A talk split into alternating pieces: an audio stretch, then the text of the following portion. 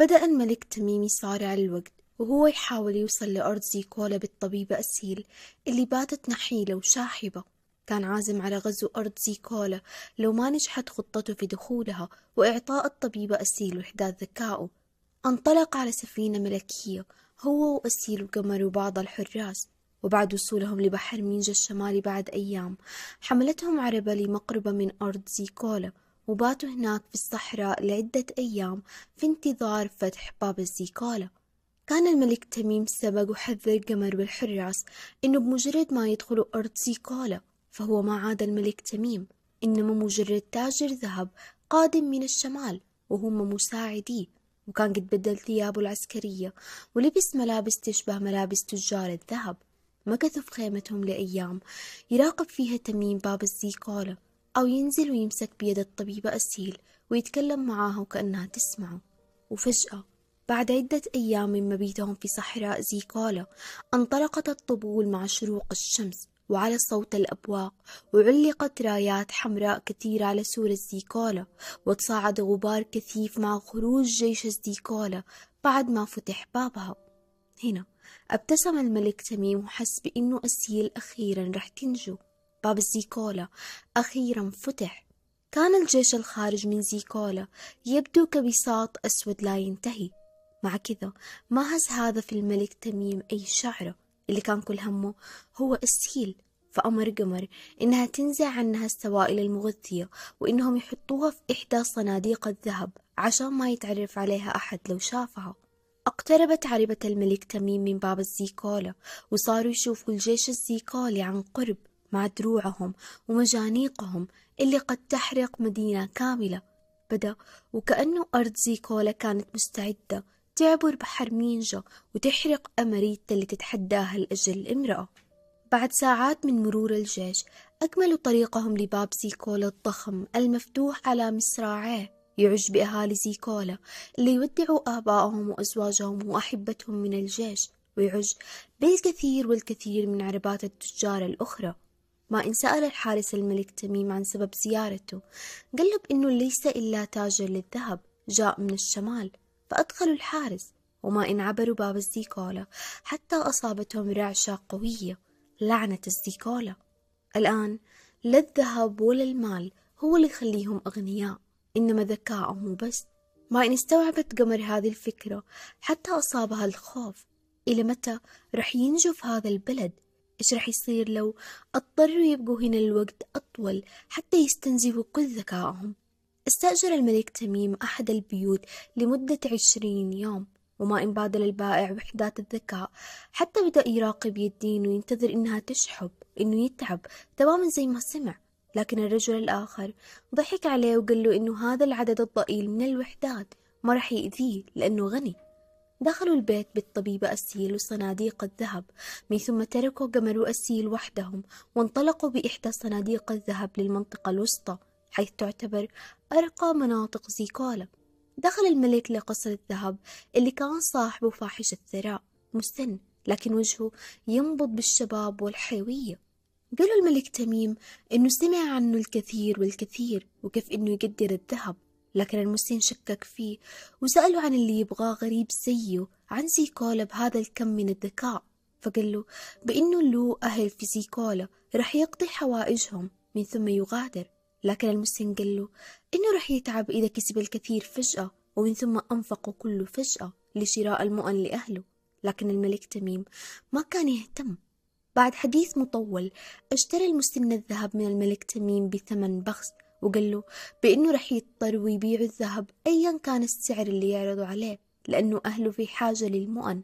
الجيش الزيكولي رح ينتصر قريبا ويرجع بأسرع ما يمكن، ومن ثم يغلق باب الزيكولا. ولو ما كان باع ذهبه للآن رح يبقى في زيكولا عام كامل، ورح يضطر يبيع الذهب سبيكة سبيكة وبثمن أقل من هذا، هذا إذا ما سرقوا قطاع الطرق. رغم إنه كلام المسن ما أعجب الملك تميم إلا إنه كان محق في أغلب اللي قاله، فوافق الملك تميم على سعره. كان لهذا الرجل المسن رجال يسميهم بالخزائن لأنه عقله ما رح يتحمل تجارة ثروته مع تقدمه في العمر، فصاروا يحفظهم ثروته ويقوموا بدلا عنه بعمليات البيع والشراء مقابل حفاظه على حياتهم. لكن لما سألوا الملك تميم عن احتمالية خيانتهم قال المسن بأنه زيكولا تتيح له أنه يقتلهم وبكذا ترجع له ثروته. ما اهتم الملك تميم لهذا المسن البخيل ولا الخزائن البشرية، كل اللي كان يهمه هو أنه يبادل الطبيب أسيل بالوحدات اللي جناها من بيع الذهب. فرجع للبيت اللي استأجره ودخل بسرعة الأسيل متورد يبدو عليه الصحة أكثر مما كان عليه بأي يوم. أمسك بيد أسيل بحنان ولاحظ حر راسه إنه كل تورده صار يتلاشى كأنه يسلب منه، إلا إنه الطبيبة أسيل ما تغيرت حالتها، لا زال شحوبها ذاته وإغماءتها ذاتها. لما شاف الملك إنه حالتها ما تغيرت رجع مسك يدها مرة ثانية وترجاها إنها تصحى وازداد شحوبه أكثر إلا إنها ما تغيرت، وكان رح يعيد الكرة. حتى صرخ عليه مرافقي بإنه يوقف لأنه على هذا الحال رح يفقد كل الوحدات اللي عنده ويموت. أنفق كل الوحدات اللي حصل عليها مقابل الذهب، لكن جسد الطبيبة لسبب ما ما تقبلها. حس تميم بأنه الزمن وقف وبدأ يفقد هدوءه ويركل كل ما بقي من الذهب في الغرفة وهو يلعن هذا وذاك، لكنه حاول أنه يتمالك نفسه ويرجع لأسيل ويوعدها بأنه ما رح يخذلها، ما رح يخذل نظرتها اليائسة وهي تستنجد فيه. كان أمل المتبقي هو الجيش الأماريتي إلا رح يوصل خلال أيام عشان يهزم جيش الزيكولا ومن ثم ينتقم لها. لما شافت قمر الملك تميم على هذا الحال وبهذا الانهيار حست بالخوف من مصيرهم في الأيام القادمة في زيكولا. الملك تميم ما حد يهمه سوى أسيل، حتى لو أنفق كل ما توقع من الذهب بدون ما تصحى. طيب وهي والحراس كيف رح يتدبروا شؤونهم في زيكولا؟ لو أنفق الملك تميم كل الذهب على أسيل ريثما يأتي الجيش الأماريتي، والمصيبة إيش رح يصير لو هزم الجيش الأماريتي وظلت عالقة للأبد في زيكولا؟ هذا لو ما اكتشف أمرها وأمر الملك تميم وأسيل. بعد ما لملمت سبائك الذهب المتناثرة على الأرض خطرت لها فكرة إنه مجيئهم لزيكولا كان غلطة من البداية. فأي رجل هذا اللي قد يضحي بجيشه وشعبه لأجل امرأة؟ كانت تعرف إنها ليست سوى خادمة وخايفة بإنها قد تباع بسهولة، فعبأت في حقيبتها سبائك الذهب وقررت مغادرة البيت بعد ما اعتذرت من جسد أسيل الذابل إنها ما رح تدفع حياتها الثمن لخطأ أسيل وقصص حبها. ما حس أحد بخروجها وما كانت تدري فين رايحة. حتى وصلت لحانة سألت صاحبها عن غرف تبيت فيها وكان عنده غرفة مقابل عشرين وحدة لليوم، فقبلت وطلعت لغرفتها وهي ما تعرف أي حياة تنتظرها. هل رح تكون قادرة على بيع الذهب في زيكولا وتكون من الأغنياء فيها، ولا الملك تميم رح يلاقيها ويقطع رأسها على خيانتها له، أم رح يوصلها خبر موت الطبيبة أسيل بعد ما بقي أي أحد يرعاها ويهتم فيها؟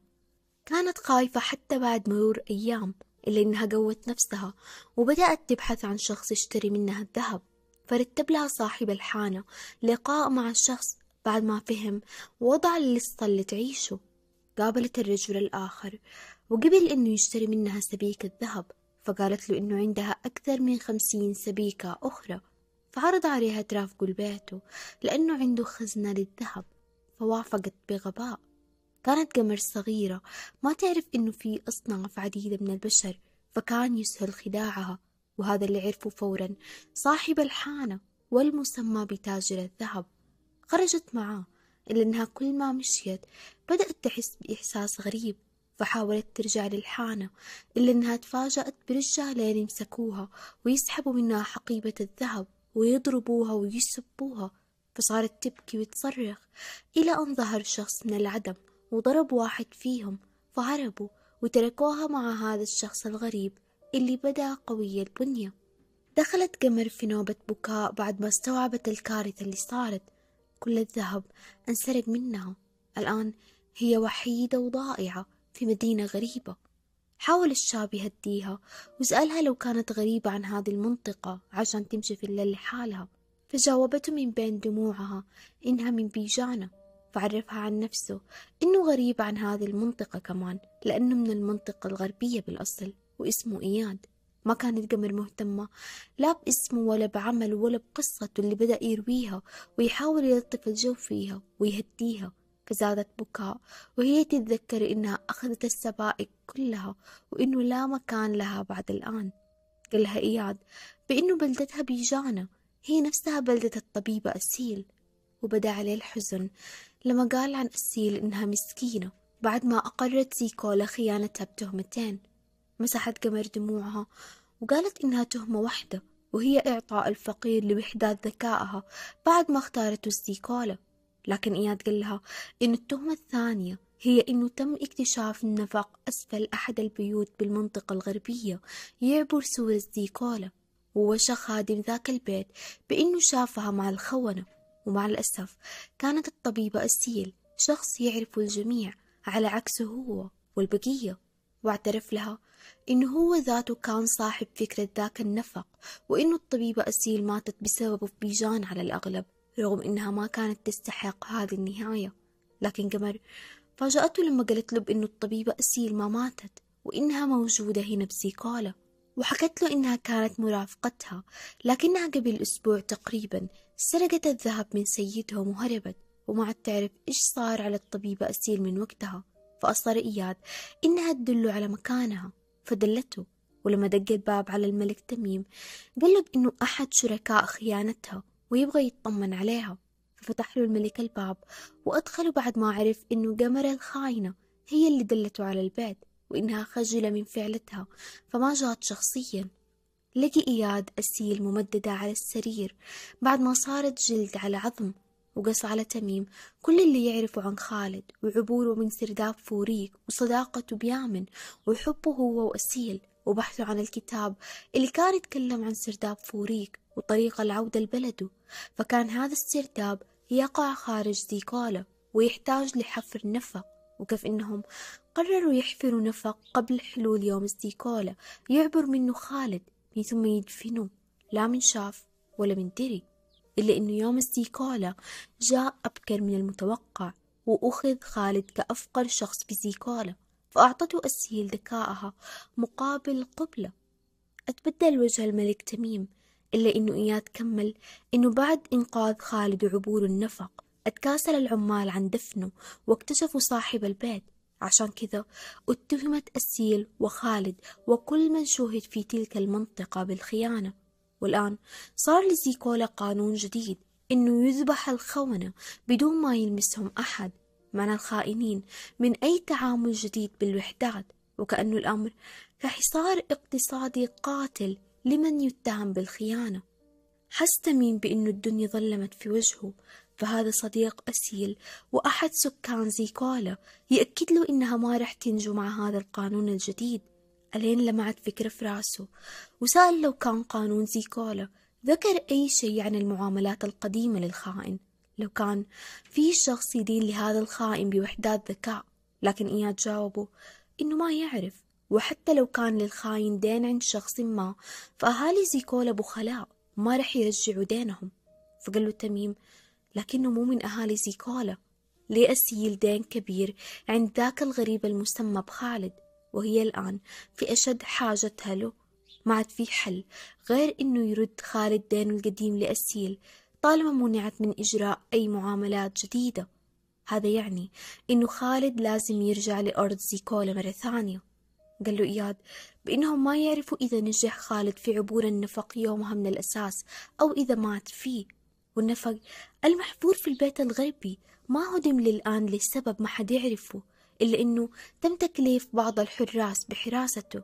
من ثم ذكروا بإنه يامن يعرف الكثير عن سرداب فوريك لأنه قرأ كتاب سرداب فوريك أكثر من مرة وكان أقرب لخالد منه، لكن يامن متواجد في المنطقة الجنوبية في الوقت الحالي، فرفض تميم إنه يسافر لذيك المنطقة ويترك أسيل لوحدها بعد ما هربت قمر والحراس. فقال له إياد بإنه قمر تنتظر بالأسفل وإنها نادمة على فعلتها وإنه كان وضعها مبرر لو حاول يتفهمها، وإنها مستعدة ترعى الطبيبة أسيل حتى مماتها.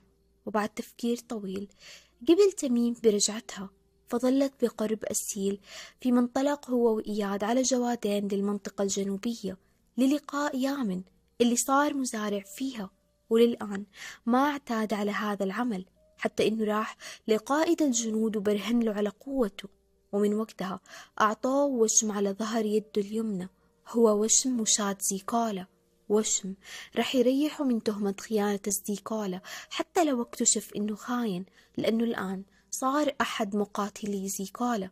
كان يامن يعرف إنه رح يرحل مع مقاتلي المنطقة الجنوبية الخارج زيكولا لملاقاة الجيش الأماريتي وقت ما قابل إياد وهذا الشخص الغريب معه، وكانت أول كلمة ينطقها إياد هو إنه أسيل بحاجتهم، وحكى عن تاجر الذهب هذا وعن الذهب اللي استبدله وأعطى وحدات الذكاء لأسيل لكنها ما استجابت، وإنه لربما ما في حل الآن غير عودة خالد وإعادة الدين لها، وإنه يبغوا يكلمهم عن السرداب وعن طريقة الوصول له.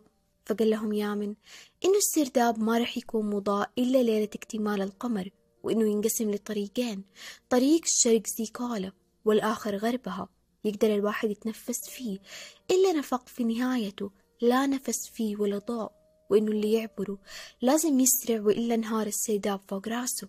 كان باقي على اكتمال القمر أربعة أيام، وكان الملك تميم عازم على عبوره بعد هذه الأربعة أيام، لكنهم حذروا من الحراس أمام النفق، فقال لهم بأنه رح يقتلهم ويعبروا، لكنهم ما وافقوه لأنه بكذا رح يكون مصير القتل أو الخيانة ومصير الطبيبة أسيل الموت. وإن نجب أعجوبة وعبر لبلاد خالد فهو ما يعرف وجهه حتى، لكن تميم ما كان مهتم باحتمالاتهم هذه وسألهم إن كانوا رح يرافقوا للمنطقة الغربية، لكن عودتهم للمنطقة الغربية كانت شبه مستحيلة، فالناس هناك يعرفوهم، ويامن الآن مرتبط مع الجيش الزيكولي ورح يغادر هو الآخر ليلة اكتمال القمر. لكن الملك تميم قال لهم بأنه ما عاد في وقت، وإنه جيش أماريتا الآن على الأغلب يعبر هضاب الركاتة وأيام قليلة ورح تتحول زيكولا الكومة من الرماد، وإنه هو ذاته ما يبغى الحرب والطريقة الوحيدة لإيقافها هي إفاقة أسيل، وقال لهم إنه هذه الحرب بدأت بسبب الطبيبة أسيل وما رح توقف لو ما صحيت، وإنه مو تاجر ذهب إنما ملك أماريتا. ما إن نطق بهذا الاعتراف حتى قفلوا الباب بسرعة بعد ما استوعبوا اللي قالوا، فسألهم لو كانوا يحاولوا يحجزوه ويبلغوا عنه الجيش الزيكولي، إلا إنه يامن قال له بإنه مو نذل وإنه رح يحارب مع جيش زيكولا بشرف، فطلب منهم الملك تميم إنهم يوقفوا الحرب قبل ما تبدأ ويساعدوه في عبور النفق والعودة بخالد، إلا إنهم رفضوا عبوره أكثر هذه المرة لأنه في حال عبروا ما رجع فما رح يكون في مفر من الحرب وقتها على الأكيد، وإنهم ما رح يجازفوا بعبور الملك. من ثم قال يامن بإنه يعرف واحدة تقدر تعبر النفق وتتجاوز الحراس بدون قطرة دم واحدة. كانت هذه البنت هي نادين اللي قابلها يامن قبل عدة أشهر وصار مقرب جدا منها إلى أن انفصلوا لأجل يعمل كل واحد فيهم بمكان ثاني، فدعاها يامن لأمر مهم، ولما دخلت ولقيت إياد والأماريتي ضحكت وقالت إنها رح تتقاضى أجر ثلاثة على الأغلب هذه الليلة، إلا إنه يامن أعطاها نظرة خلتها تراجع كلامها، فقالت إنها تمزح وإنها عاهدت نفسها بإنها ما رح ترجع للرذيلة مرة ثانية. فقرب الأماريتي منها وقال لها إنهم بحاجتها لإنقاذ الطبيبة أسيل، يحتاجوها عشان ترجع خالد اللي غادر عبر سرداب فوريك، وإنها تعرف وجهه وإنه ما حد يعرفها في المنطقة الغربية وتقدر بسهولة توصل للنفق وتعبر من عند الحراس بدون ما يضطروا لقتالهم وتعبر سرداب فوريك لمصر وترجع بخالد. حاولت نادين تستوعب الخطة اللي بدأ إنها غير موافقة عليها إطلاقا، وسألت ليش أنا؟ ولما شافت ملامح يامن المضطربة عرفت إنه السبب لأنها تقدر تغوي الحراس بسهولة، فصرخت على يامن إنه كيف يقبل إنها ترجع للرذيلة لأجل خالد وحبيبته. فأعطاها الأماريتي سبيكة ذهب وقال لها إنها لو نجحت في مهمتها رح يعطيها ما شاءت من الذهب، وإنه السبب مو خالد وحبيبته إنما أكبر من كذا، فالحرب ما رح توقف إذا ما صحيت أسيل. لكن نادين لعنت خالد وأسيل وأماريتا وزيكولا معاهم، وكانت رح تغادر، إلا أنه يامن قال لها بأنه رح يخرج مع مقاتلي زيكولا بعد يومين بعد ما انضم للجيش الزيكولي ولربما ما رح يرجع. هدأت نادين وتركت مقبض الباب وسألت الأماريتي إذا يوعدها بأنه رح يوقف الحرب لو رجع خالد، فقال لها أنه يوعدها بهذا الشيء. فأعطت يامن نظرة هو وحده اللي يعرفها، نظرة تأنيب وخيبة، وأخذت سبيكة الذهب وغادرت بعد ما ذكرها يامن بسرداب فوريك اللي حكى لها عنه الكثير في الأشهر الماضية، وعن الإضاءة والانهيار وأرض خالد الغريبة والبيت المهجور اللي يقع السرداب فيه. كانت الخطة إنها تعبر سرداب فوريك ليلة اكتمال القمر، من ثم تنتظرها عربة أمام زيكولا بعد عبورها بخالد، خشيت إنه يشوفوا أحد ويتعرف عليه.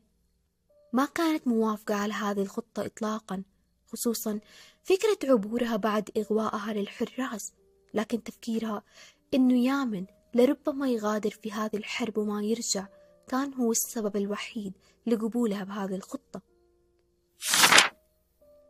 حلت الليلة المنتظرة وظهر البدر في السماء، فشقت نادين فستانها وتحركت في اتجاه الحارس بعد ما بدأ يتململ من الوقوف الطويل. كانت نادين واثقة في قدرتها على إغواء الرجال بعد سنواتها الطويلة في هذا المجال، فما إن اقتربت منه حتى بدأ إنه لعابه بدأ يسيل، فهمست له إنه بدون مقابل، فجرها لداخل البيت وانتبهت للحارس الآخر نائم كالموتى. لما حاولت نادين تنزع فستانها صارت في جسدها رعشة وما قدرت، كل اللي تتذكره هو وعدها اليامن إنها ما رح ترجع لهذا الطريق مرة ثانية. بدأ الحارس يعصب وهو يشوف حالها تبدلت وتملكها الرعب وهو يقرب منها أكثر، إلى أن تفاجأت بيامن يضرب رأس هذا الحارس من الخلف بزي جنود زيكولا، فطاح الحارس فاقد الوعي. حسبت نادين إنها تحلم حتى سمعت صوت يامن هو يقول لها بأنه ما كان رح يسمح إنها تنقض عهدها لنفسها، وأعطاها مصباح زيتي وأبعد لوح خشبي من على أرضية الغرفة، فظهر النفق اللي حفروه وودعها وقالها بأنه لازم يلحق بالجيش حالا، من ثم غادر. فيما نزلت نادين للسرداب وحيدة وصارت تزحف على ركبتيها اللي امتلأت بالجروح، يعطيها وجود يامن من لحظات طاقة لعبور السرداب وتتذكر كل كلامه عنه، لدرجة حست إنها مو المرة الأولى اللي تعبره. بدأ النفق ينهار فأمسكت فستانها وصارت تجري وهي تعرف إنه هذا الانهيار يدفعها لطريق مقصود، حتى هدأ الانهيار ووصلت لنفق أوسع مليء بالهياكل العظمية سرداب فوريك. مشيت فيه إلى أن وصلت للسلم، بعد تسلقها له عبرت النفق الضيق الآخر عديم الهواء ووصلت لباب حديدي في أعلى السلم، فدفعته بقوة إلى أن انفتح وخرجت ولقيت نفسها في منتصف البيت المهجور. كان الظلام لا زال يعم المكان، فخافت إنها تضيع وكانت رح تنتظر شروق الشمس، إلا إنها سمعت صوت أذان ما كانت تعرف صوت إيش هذا بالتحديد، فلحقت مصدر الصوت وبدأت تشوف أضواء كثيرة ومنارة. هذه بلاد خالد الغريبة، مصابيحهم غريبة، مبانيهم مختلفة. أتجاهلت أغلب الأشياء إلى أن شافت شاب فلحقته وسألته عن خالد فهرب منها، فلحقته وصارت تطارده وهو يتمتم بكلمات مو فاهمتها بعد ما شاف ملابسها الممزقة وساقيها العاريتين. دخل الشاب لباب مفتوح على مصراعيه فدخلت نادين وراه، كان كل الجالسين في الداخل هم رجال حافين الأقدام، فصرخت إنها تبحث عن خالد حسني، فبدا الغضب على أغلبهم من منظرها وعرفتهم عن نفسها إنها نادين من أرض زيكولا وإنها تبغى خالد حسني. فقرب منها مجنون السرداب وقال للبقية إنها مجرد بنت مريضة بيرجعها لأهلها، إلا إنها دافعت عن نفسها بإنها مو مريضة، لكنه طلب منها تلحقه. راح يدقوا على خالد بإنه له زائر من أرض زيكولا، فنزل وشافها بفستانها المشقوق وحالتها الغريبة واحتضنته فورا وهو متسمر في مكانه ومونة مصدومة أكثر منه. ذكرته نادين بنفسها، إلا إنه ما كان يبغى يبين إنه يتذكرها قدام مونة وجده اللي كان يحكي لهم قصته في زيكولا بحذف الكثير عن نادين وأسيل. قال له مجنون السرداب بإنها دخلت عليهم المسجد أذان الفجر وكانت تدور عليه، فحكت له نادين عن كل شيء حصل معاهم من وقت رحيله، وعن الخيانة، وعن مرض أسيل، وعن الحرب اللي راح تقوم لو ما صحيت أسيل، وإن هو الآن الأمل الوحيد في استيقاظها، وإنه يامن خرج مع جيش الزيكولا ولو ما وقفت الحرب لربما يموت. كانت منى اللي ما صدقت بيوم قصته عن زيكولا مصدومة من كل شيء تسمعه، إلى أن غادرت وهي تسمع عن قصته مع أسيل وحاجتها له الآن. ما كان خالد قادر يتخذ قرار، فعودته لزيكولا بهذا الوضع يعني ذبحه هذه المرة بالفعل بعد ما اعتبر خائن، خصوصا وإنه غير قادر على اكتساب وحدات ذكاء جديدة، إلا أنه كان يعرف في قرارة نفسه أنه يبغى يروح طالما أنهم بحاجته.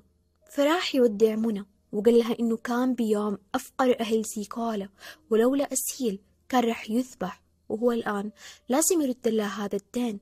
فأصرت منى أنها ترافق الأرض زيكولا، وهذا اللي أجبره أنه ياخذها معاه لسرداب فوريك بعد ما اختارت هي ونادين ملابس تشبه ملابس أهل زيكولا، وهو رجع بالملابس اللي جاء فيها من أرض زيكولا قبل شهور. دخلوا السرداب وعبروه. بعد عبور النفق الضيق والانهيار لقيوا نفسهم في صحراء زيكولا المشمسة، فصاروا يبحثوا عن عربة الأماريتا اللي راح تدخلهم لزيكولا. وما إن اقتربوا حتى خرج الملك تميم شخصيا يرحب في خالد وزوجته اللي استغرب من وجودها، إلا إنه شيء في نفسه فرح لما عرف إنه متزوج. لربما لو استيقظت أسيل راح تيأس منه ويلين قلبها للملك تميم. اختبأوا في صناديق العربة ودخلوا زيكولا للمرة الثانية بينما لا زال بابه مفتوح.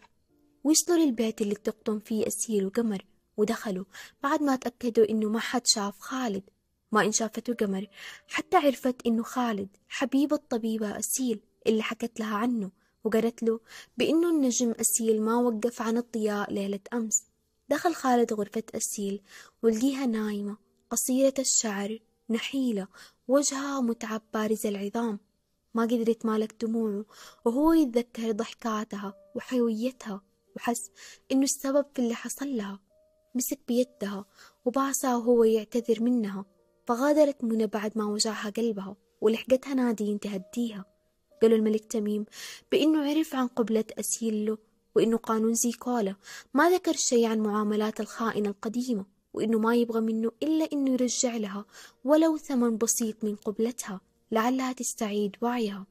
كان خالد قد استوعب من نظرات تميم لأسيل قد إيش يحبها، يمكن أكثر منه هو شخصيا، وكان يعرف إنه قبلته لها هذه المرة ما هي قبلة حب، إنما قبلة اعتذار ودين كان لازم يرجعه.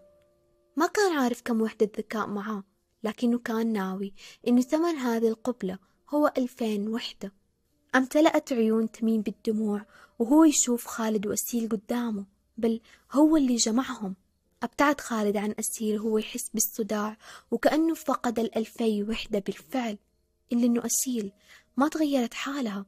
فرجع لها خالد يحاول يعطيها أكثر، إلا إنه الملك تميم وقفه وقلب إنه ينتظر شوية. وصاروا يراقبوا أسيل اللي شيئا فشيئا بدأ لونها يتورد، فاحتضنها الملك تميم وصار خالد يبكي من الفرحة. كان الملك تميم يمسح عليها ويكلمها ويناديها بملكتي، لكن عقلها كان يحتاج وقت تدريجي إلى أن يستعيد وعيه. بعد ما بدأت أسيل تستعيد صحتها شيئا فشيئا، قال الملك تميم بأنه يشرفه لو حلوا ضيوف على أماريتا، وقال لنادين بأنه زي ما وعدها رح يوقف الحرب ورح يطلق السهام المضيئة الليلة ورح يرجع لها يامن، وأخيرا رح توقف الحرب المرعبة اللي كانت تهددهم لأيام، ورح يغادروا زيكولا الملعونة. لربما خالد ومنى يغادروا معاهم ويعيشوا في أماريتا، لكن كيف رح تعيش منى مع خالد بعد ما شافت حبه لأسيل؟ والملك تميم ذاته كيف رح يعيش مع أسيل وهو يشوفات حب خالد؟ هل هذه فعلا النهاية ولا هدوء ما قبل العاصفة؟ نزل الملك تميم في يده الأسهم المضيئة وغادر عشان يطلقها ويوقف الحرب لو شافها القائد العسكري جرير، تماما زي ما اتفقوا.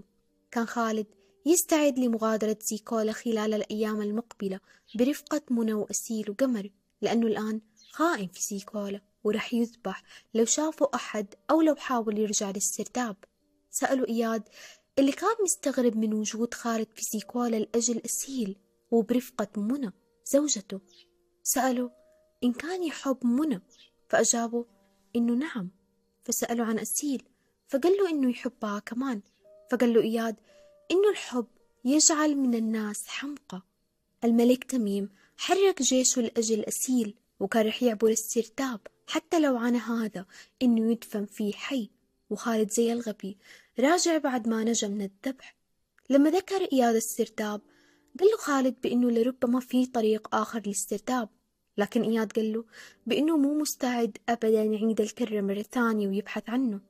كان خالد يراقب زيكولا من نافذة غرفة أسيل لما حس بعيون شخص تراقبه من الخارج لسيدة في عقدها الخامس، وجهها مليء بالتجاعيد وشعرها رمادي أشيب يبدو البؤس على وجهها. ما زحزحت عيونها عن خالد اللي خاف إنها تكون تعرفت عليه، فجأة اختفت عن بصره، ولما استدار لقيها تدخل عليهم الغرفة وتطالع في خالد وتبكي وتتكلم بلغة ما يفهمها أحد، لكن بدأوا كأنها تتوسل. ما كانت هذه السيدة تبدو من زيكولا، بل دخلت مع بابها اللي فتح. فجأة بدأ عليها الخوف واختبأت تحت سرير أسيل وهم يراقبوها بدهشة من دخولها المفاجئ واختبائها هذا، وكأنه في شخص طاردها. يرجع الملك تميم ولا زالت السهام المضيئة في يده ما أطلقها، قال لهم إنه الطريق للوادي اللي اتفقوا يطلق السهام فيه ما كان خالي، بل كان فيه جنود يقتل واحد من الجنود بعيدا عن باقي جيش زيكولا، ثم رحلوا عنه. ولما اقترب منه كان هذا الشخص هو يامن. مع الأسف كانت يدينه مقيدة وعيونه معصوبة عاري ويده اليمنى مشوهة، وكأنه في شخص أزال بخنجر وجلده الموشوم. ساد الصمت الغرفة وحاول خالد وإياد يتمالكوا نفسهم من هذا الخبر وهم يتمنوا إنه كذبة أو حلم. سألوا ليش ما كمل طريقه وأطلق السهام المضيئة عشان يوقف الحرب، فقال إنه بعد ما نزع عصابة عين يامن اللي وعدوا بإنه رح يوقف الحرب حسوا كأنه عيون يامن ترجوه إنه ما يوقفها. ليش رح يقتلوا يامن وهو الآن أحد الجنود رفعت عنه تهمة الخيانة بانضمامه للجيش، وإن كان في سبب يقتضي قتله فليش يقتل بعيدا عن البقية وحيد في الخلاء بدون ما يكون عبرة لأحد؟ هل زيكولا تنتقم منهم لأنهم حفروا النفق لهذه الدرجة، لدرجة إنهم يقتلوا يامن وأسيل بهذه الطريقة؟ في هذا الوقت خرجت السيدة الغريبة من تحت السرير وركعت أمام الملك تميم، فسألها الملك تميم عن مين تكون، لكنها جاوبته بلغتها اللي ما يفهمها أحد عدا اللغة الإكتارية. كانت تعتذر له عن دخول البيت بدون استئذان وإنها خدمت لسنوات طويلة بقصور حكام بلادها، عشان كذا تقدر تتعرف على وقع أقدام الملوك على الدرج، فخافت لما سمعت صوت أقدامه واختبأت لأنها تكره الملوك. وصارت تحكي له إنه زيكولا ما انضمت لعهد مينجا أو ما يسمى باتفاقية البشر مقابل الديون، لكن الأغلب إنه زيكولا طبقت اتفاقيتها مع إقليم إكتارة بدون علم أحد. سكان إقليم إكتارة كثيرين شديدي الفقر مع كذا شديدي الذكاء، فأثار ذكائهم على الأغلب رغبة زيكولا فيهم. أثناء خدمة هذه العجوز في أحد القصور جاء رسل من زيكولا ودخلت بعدها عربات كثيرة محملة بالأسلحة والبضائع، لكن الفقراء ما نالوا شيء من كل هذا، بل كانوا هم الثمن. كانوا يختاروا الشباب والصغار لمرتين في العام، وآخر عربة تم نقل الفقراء فيها رحلت من إكتارة قبل أربعة أشهر، حملت أبنائها الثلاثة، ولما توسلت الحاكم إنه يرجع لها أبنائها ضربوها بالسياط فهربت من إكتارة وجاءت تبحث عن أبنائها في زيكولا تحاول تلحق بالعربات، وظلت تسير لأربعة أشهر حتى وصلت لهنا. ما كان أحد يهتم لأمرها وما كان أحد فاهمها، ألين شافت خالد وشافت في عيونه نظرة الغربة مثلها تماما، فجاءت تستنجد فيه. كان الملك تميم متعاطف مع حكايتها، وخالد وإياد والبقية كلب لها ما حد فاهم فيهم شيء حتى شرح لهم تميم القصة. فقال إياد إنه ما سبق وسمع أحد في زيكولا يتكلم بلغتها، لو كانت قصتها صحيحة فرح تكون زيكولا مكتظة بالعبيد الإكتاريين أمثالها، وإن صدقت ففين راحت العربات اللي غادرت إكتارة قبل أربعة أشهر وباب زيكولا ما فتح إلا قبل أيام؟ هو أحد ثلاثة، إما إنه هذه العجوز تكذب لسبب ما حد يعرفه، أو إنه أصابها الخرف، أو إنه زيكولا باب آخر ما حد يعرف عنه. مع شروق شمس اليوم الثاني استيقظت أسيل والكل يراقبها بفرح، عيونها معلقة على خالد وهي تبكي، فأمسك بيدها وأشعل غيرة كل من مونة وتميم.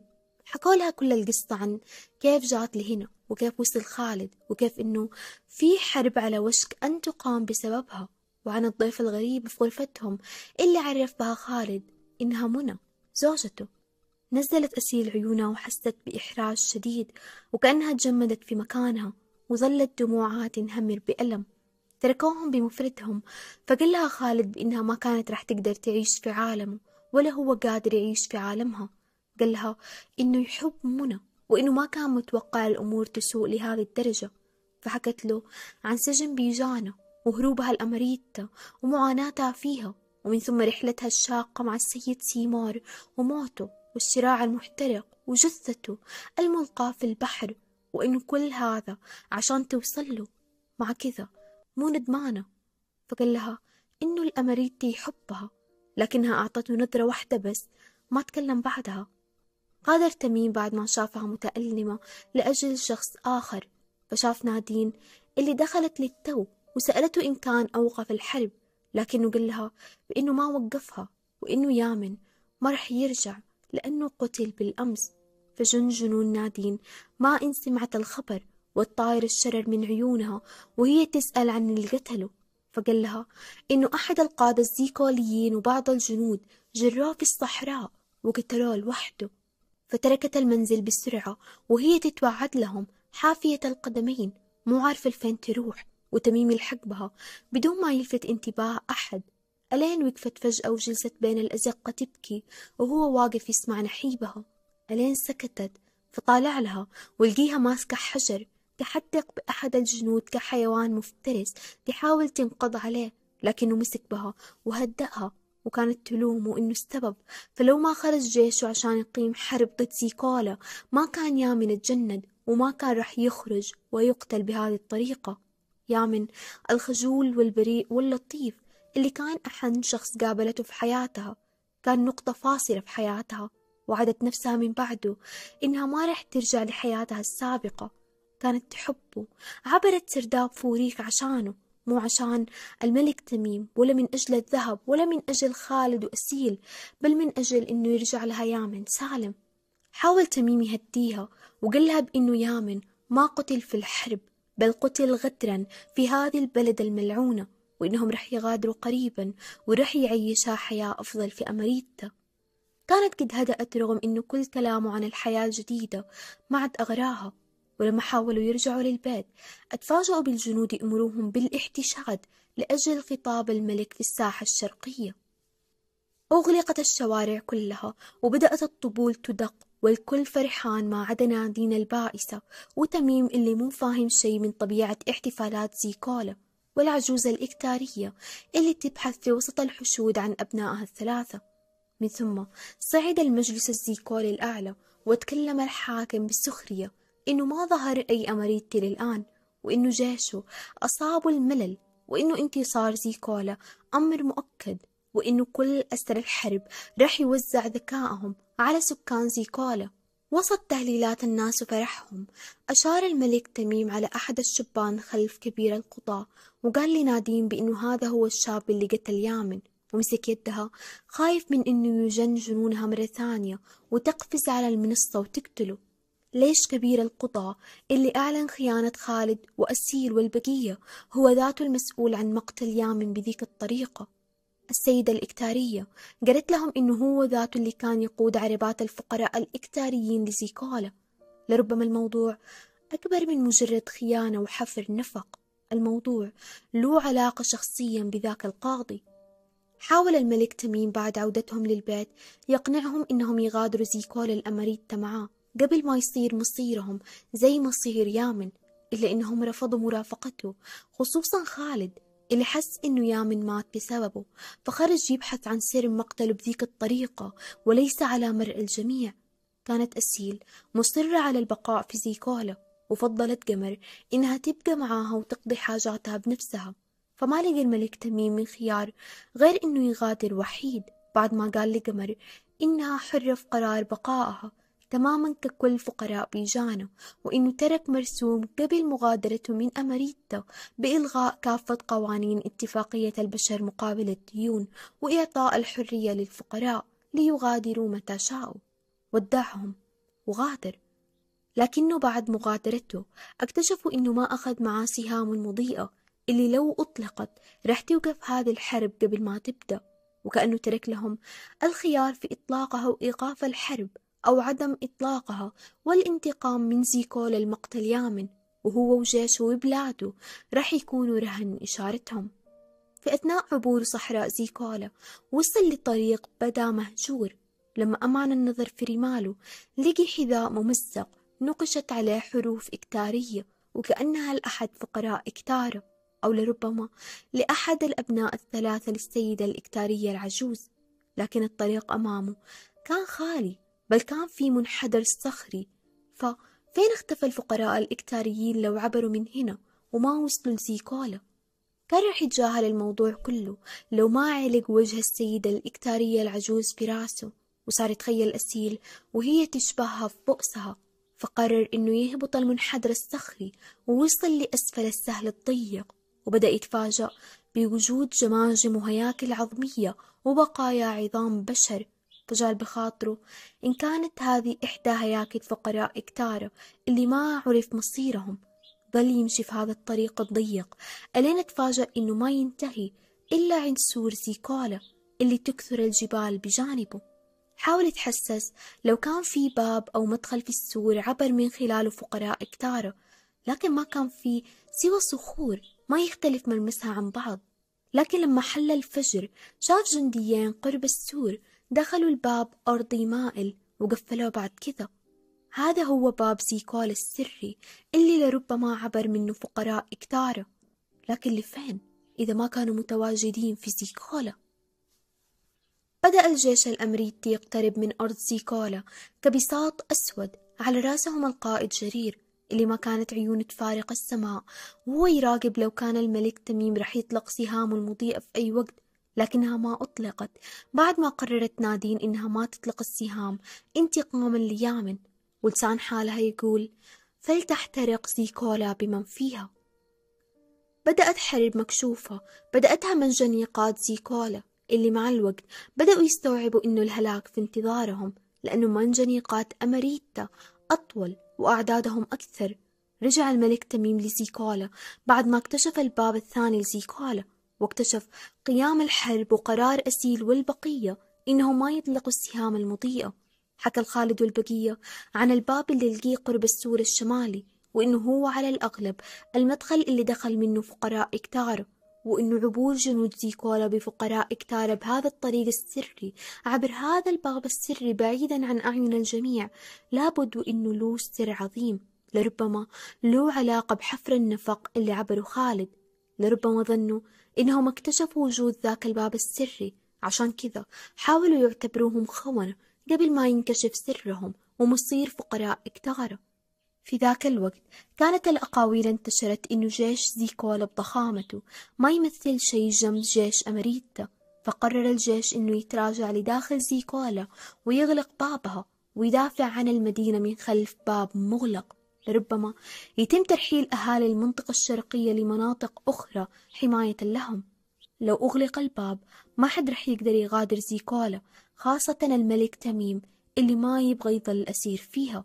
كان تميم مشتت الذهن، جزء منه حاس بالفخر بجيشه وجزء منه يحس بالسخرية من حال زيكولا الضعيف اللي أجبرها على التراجع وإغلاق بابها، وجزء منه حاس بالخوف من إنه علق في هذه الحرب مع أسيل اللي قوم الحرب عشان تنجو هي. لكنه صب تركيزه على ذاك الباب السري، فهي وخالد والبقية إما خائنين الآن لحفرهم ذاك النفق، أو إنه كبير القضاء هو الخائن لعلمه عن باب آخر لزيكولا، ولربما كان هو الآمر الناهي فيما يتعلق بخيانتهم عشان لا تكتشف خيانته هو واللي سواه بفقراء إكتارة. لو عثروا على ذاك الباب رح يكشفوا خيانة كبير القضاء والمجلس الأعلى أمام الشعب وينجوا هم. خرج الملك تميم وخالد والبقية في أثناء محاولة ترحيل الجيش للسكان في المنطقة الشرقية للمنطقة الشمالية البعيدة عن الحرب. عم الخوف زيكولا، أهاليها منتشرين في الشوارع يهربوا لأي مكان حاملين اللي يقدروا عليه من بيوتهم، بينما تبدو ابتسامة غريبة على وجه تميم ما حد كان يفهمها، هل هي فخر بقوة جيشه ورهبته أم سعادته لبقائه الوقت أطول قرب أسيل؟ كان رغم خوف الجميع هو الوحيد اللي حاس بالأمان، لأنه يعرف إنه جيشه ما رح يهدأ حتى يستعيدوا ملكهم. وصلوا للمنطقة الشمالية، ولما لمح تميم كبير القضاء وحارسه اللي قتل يامن كانوا قاعدين يطمئنوا الجميع بإنه الجيش ما رجع منسحب، إنما التحقيق نصر حتمي، وكان يحاول يقوي من عزيمتهم. فجأة بدون أي حديث أو خطة مسبقة انطلق خالد وتميم بين الحشود تاركين البقية وراهم تجاه باب الزيكولا اللي لا زال مفتوح في انتظار دخول آخر المنجنيقات. بنظرة واحدة فهم كل واحد فيهم الخطة. توجه تميم لكبير القضاء وتعثر بأحد جنوده وسرق خنجره، ثم قبض على كبير القضاء وصار يهدده إنه يقطع رقبته، اللي خلى الجميع مشدوه للحظة. قدر خالد فيها يعبر الباب بجواد سرقه من أحد الجنود لحظة دخول آخر منجنيق، سد الباب وما قدر أي جندي يعبره، حتى اختفى خالد عن نظرهم، خصوصا وإنهم مصعوقين من محاولة اغتيال كبير القضاء. ما إن اطمن تميم لخروج خالد حتى أفلت القاضي، فمسكوا الجنود بسرعة وكادوا يقتلوه، إلا إنه كبير القضاء وقفهم بعد ما شاف وشم على كتفه الأيمن هو عبارة عن تاج يتوسط خمسة نجوم صغيرة، وهو الوشم المعروف لملك المدن الأماريتية الخمسة. ابتسم له تميم بعد ما تعرف القاضي عليه، رغم إنه قيد وتم التحقيق معاه بسبب فعلته هذه وجرأته بالقدوم شخصيا لزيكولا ومحاولة اغتياله الكبير القضاء، رغم إنه الجيش الأمريكي في الخارج وممكن يدمرهم في أي لحظة. ما كان إياد والبقية فاهمين إيش هي الخطة اللي لمعت في راس خالد وتميم عشان يتهوروا بهذه الطريقة. ليش ما هرب تميم بل قرر ينقض على كبير القضاء؟ ما كانوا يعرفوا إنه تميم كان متأكد إنهم ما رح يقتلوه، فهو الآن ورقتهم الرابحة للمقايضة مع جيشه الغاضب في الخارج.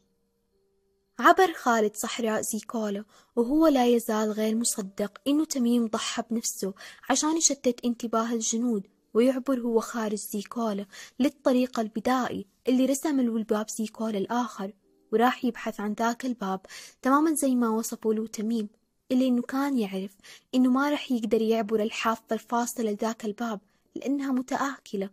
فرجع لوادي بيجانة اللي قال له تميم إنه اتفق مع القائد العسكري جرير يطلق السهام المضيئة فيه. مرت ساعات وساعات وخالد يكمل مسيره في هذا الوادي إلى أن اقترب من بحر بيجانة. شاف السفن الأماريتية ونزل منها جنودها، فقال لهم إنه صديق الملك تميم جاهم برسالة منه عن باب آخر لزيكولا، وأكد كلامه إنه الورقة اللي كانت معاه عن الطريق كانت مكتوبة بخط الملك تميم، وقال لهم إنه الملك تميم الآن تم اعتقاله لأنه ساعدوا على الهرب، وكان مؤمن إنه ورا هذا الباب السر ما حد يعرفه في زيكولا، ولربما يساعد في نجاتهم من الخيانة من بينهم أسيل. من ثم طلب مساعدة القائد جرير في الوصول للباب الآخر لزيكولا، وبدأ الجنود الأماريتيين يعبروا الطريق المؤدي للباب الآخر لزيكولا قرب سور الشمالي، فيما أكمل البقية طريقهم لباب زيكولا الرئيسي مع راياتهم الحمراء ذات التاج والخمسة نجوم. بعد ما تم إمساك تميم عرضوه على حاكم زيكولا، اللي استغرب إرسال أماريتا الملكة كجاسوس وليس شخصا من عامة الشعب أو جندي صغير، وقال له إنه ليش ما احترم قراره بإنه ما يعفو عن الطبيبة بل أقام حرب ضده. لكن الأماريتي قال له إنه كانت خيانتها لأجل هدف نبيل، وإنه الفقير اللي اختاره ما كان يستحق الذبح إنما كان من عالم آخر، وكان طريقه الوحيد للعودة هو نفق رح يوصله للسرداب اللي رح يرجعه لعالمه، إلا إنه الحاكم ضحك من قصته عن العالم الآخر والنفق، لكن تميم قال له إنه ما يهتم لو صدقوا أو لا، جاته الآن رح يزم زيكولا ورح يطبق عهد الرسل القديم. كلامه هذا استفز ملك زيكولا وقرر إنه يذبحه، وانتشرت الأخبار بين أهالي زيكولا عن محاكمة ملك أماريتا وقرار ذبحه في الغد. وصل خالد والقائد جرير وبقية الجنود لنهاية الطريق حيث يقع الباب الآخر لزيكولا حسب وصف الملك تميم له. كان باب أرضي مائل يؤدي لنفق واسع معلقة في مصابيح مشتعلة، كان يشبه في تصميمه سرداب فوريك. دخلوا الأماراتيين وقتلوا من في من جنود زيكولا وتابعوا تقدمهم حتى شافوا بعض العربات اللي خلت خالد يتذكر السيدة الإكتارية العجوز وقصتها مع أبنائها واستعبادهم مع الكثيرين من فقراء إكتارة. ولما تعمقوا في ذاك النفق لقيوا العديد من الأبواب الحديدية المغلقة الممتلئة بفقراء إكتارة اللي يبدو على وجوههم المرض والتعب، مكبلين بسلاسل حديدية شاحبين شحوب فقراء زيكولا، من بينهم نساء وأطفال. ما إن شافهم القائد جرير حتى أمر بإطلاق سراحهم فورا. وكان في كمان بعض الغرف النظيفة يستلقي داخلها بعض الزيكوليين المثبتة بأجسادهم سوائل مغذية متوردي الوجه. عرفوا إنه كان يتم نقل ذكاء فقراء إكتارة لأثرياء زيكولا أو لخزائنهم على الأقل، والبقية من الفقراء ماتوا بعد ما قدرت أجسامهم تتحمل. ولما سأل خالد أحد الأطباء اللي كانوا يشرفوا على ذاك النفق عن المقابل اللي يعطوا ذكائهم فيه، قال إنه المقابل كان بعض الرحمة. أربعة أعوام مرت من وقت ما بدأت زيكولا تاخذ فقراء إكتارة، عشرين ألف فقير في العام، ما بقي منهم إلا ثلاثة آلاف على الأكثر هو اللي استطاعوا إطلاق سراحه الآن، والبقية ماتوا. كان ذاك النفق ينتهي في منطقة تؤدي القصر تابع للمجلس الزيكولي الأعلى اللي كانوا يستفيدوا في النهاية من ذكاء هؤلاء الإكتاريين. وقتها استوعب خالد إنهم أعلنوهم خونة وكانوا يبغوا يقتلوهم لأنهم ظنوا إنهم دخلوا عبر ذاك النفق لهنا وشافوا كل هؤلاء الفقراء الإكتاريين ومقبرة فقراء إكتارة، وإنهم اكتشفوا سرهم الأعظم. احتشد الناس لأجل محاكمة ملك أماريتا، وكان يبدو عليهم القلق من ذبحه واللي ممكن يسويه جيش أماريتا بعد ما يعرفوا إنه ملكهم ذبح. بعد ما انتشروا حول سور زيكولا بأكمله، صعدوا بالملك تميم على المنصة وهو حليق الرأس مهان، وقرروا إنهم قبل ما يذبحوه راح يوزعوا ذكاؤه على جنود زيكولا المصابين.